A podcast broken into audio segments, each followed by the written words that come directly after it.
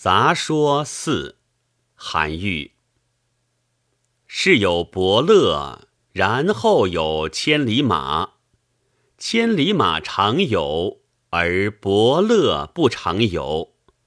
故虽有名马，执辱于奴隶人之手，骈死于曹吏之间，不以千里称也。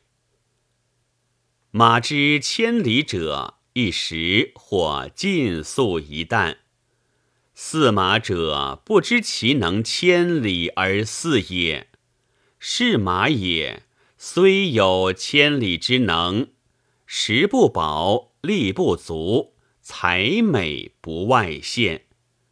且欲与长马等不可得，安求其能千里也？策之不以其道。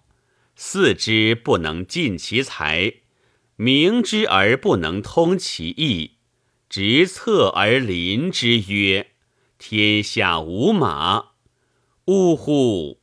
其真无马也，其真不知马也。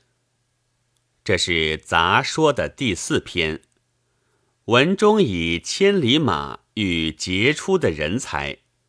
以伯乐与善于识别人才的当权者，但文章的重点却落在千里马与伯乐的对立面上，这是他的构思立意新颖独特之处。开头就出人意表，景动非凡。作者不是一般化的论述伯乐对于千里马的重要性。而是别出心裁的推出一个仿佛不合常识的论断：是有伯乐，然后有千里马。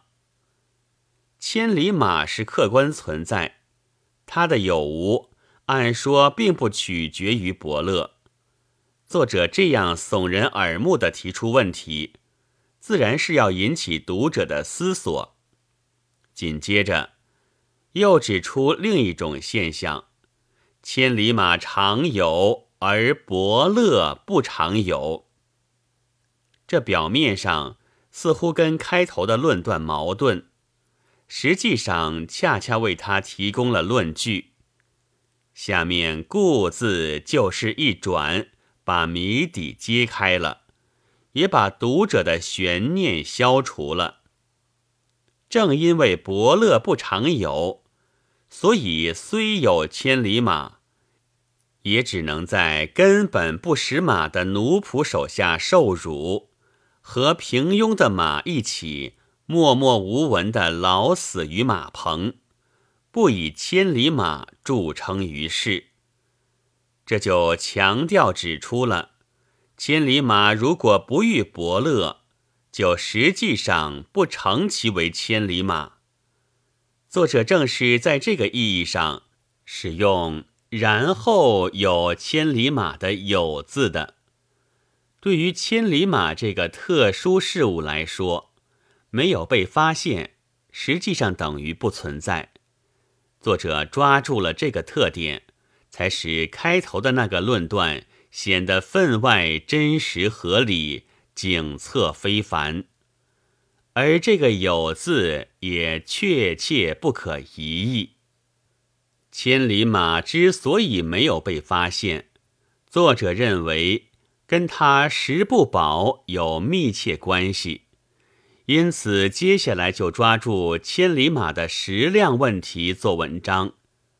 作者将千里马的才具与食量联系起来，强调在饲马者。不知其能千里而驷的情况下，他食不饱，力不足，才美不外现，连跟平常的马相等也办不到，更不用说日行千里了。不知二字从伯乐不常有来，是这一段的眼目，由不知。引起下文一连串的不，层层顶接，极富逻辑力量。然后用且欲安求的句式，逼近一层，将不知所造成的后果淋漓尽致地表现出来。上段还只说骈死于曹吏之间，这里则说且欲与长马等不可得，意思又深一层。接下来一段便明显的把重点落在御马者身上。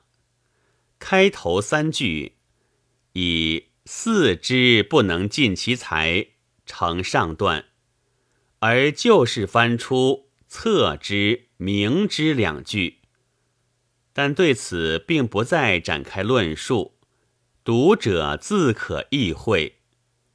三句用排比句式。一气缠连，指出对千里马既不懂得正确的驾驭之道，又不能按照他的才具给予充足的食料，而当他鸣叫时，又不懂得他的心意。这三个不，归根于一个不知，已将御马和不识马的害处揭露得非常充分。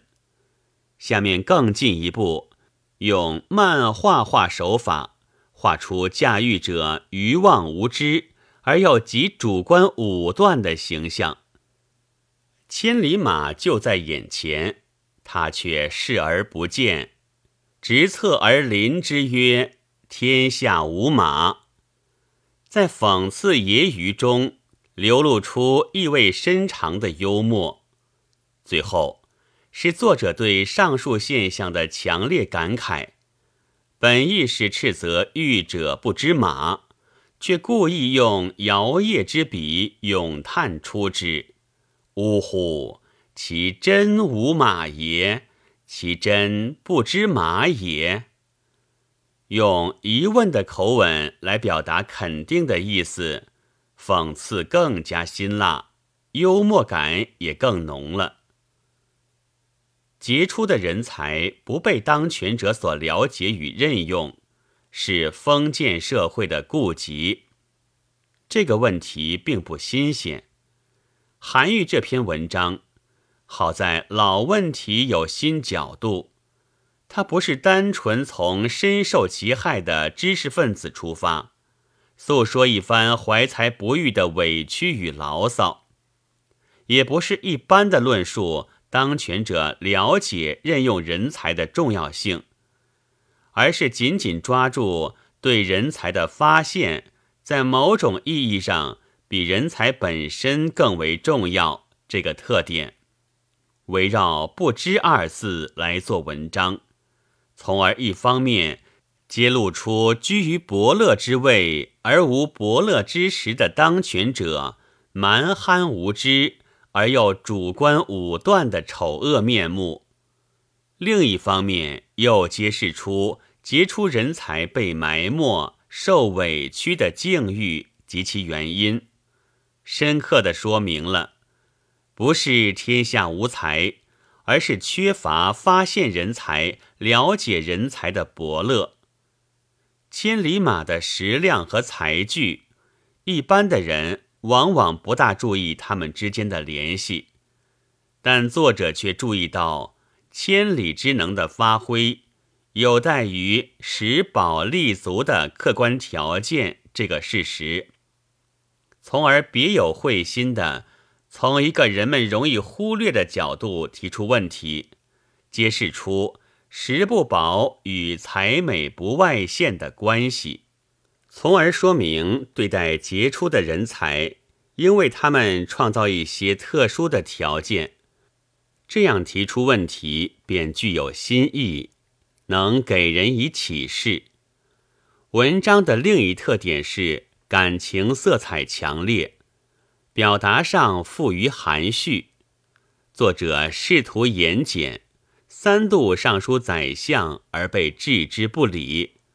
对才士的遭遇有切肤之痛，发而为文，便处处流露出一种强烈的愤欲；对蛮憨无知的当权者，表示了强烈的鄙视和嘲讽。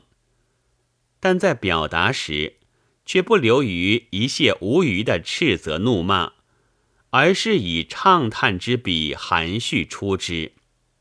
文中多次提到千里马，每一次都笔端饱含感情，而且笔笔都不重复。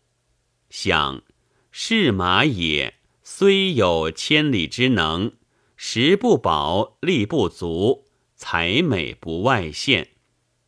且欲与长马等不可得，安求其能千里也？这个长句，魂号流转，一气旋折，蕴含着满腔牢骚愤郁，但用的却是抒情笔调。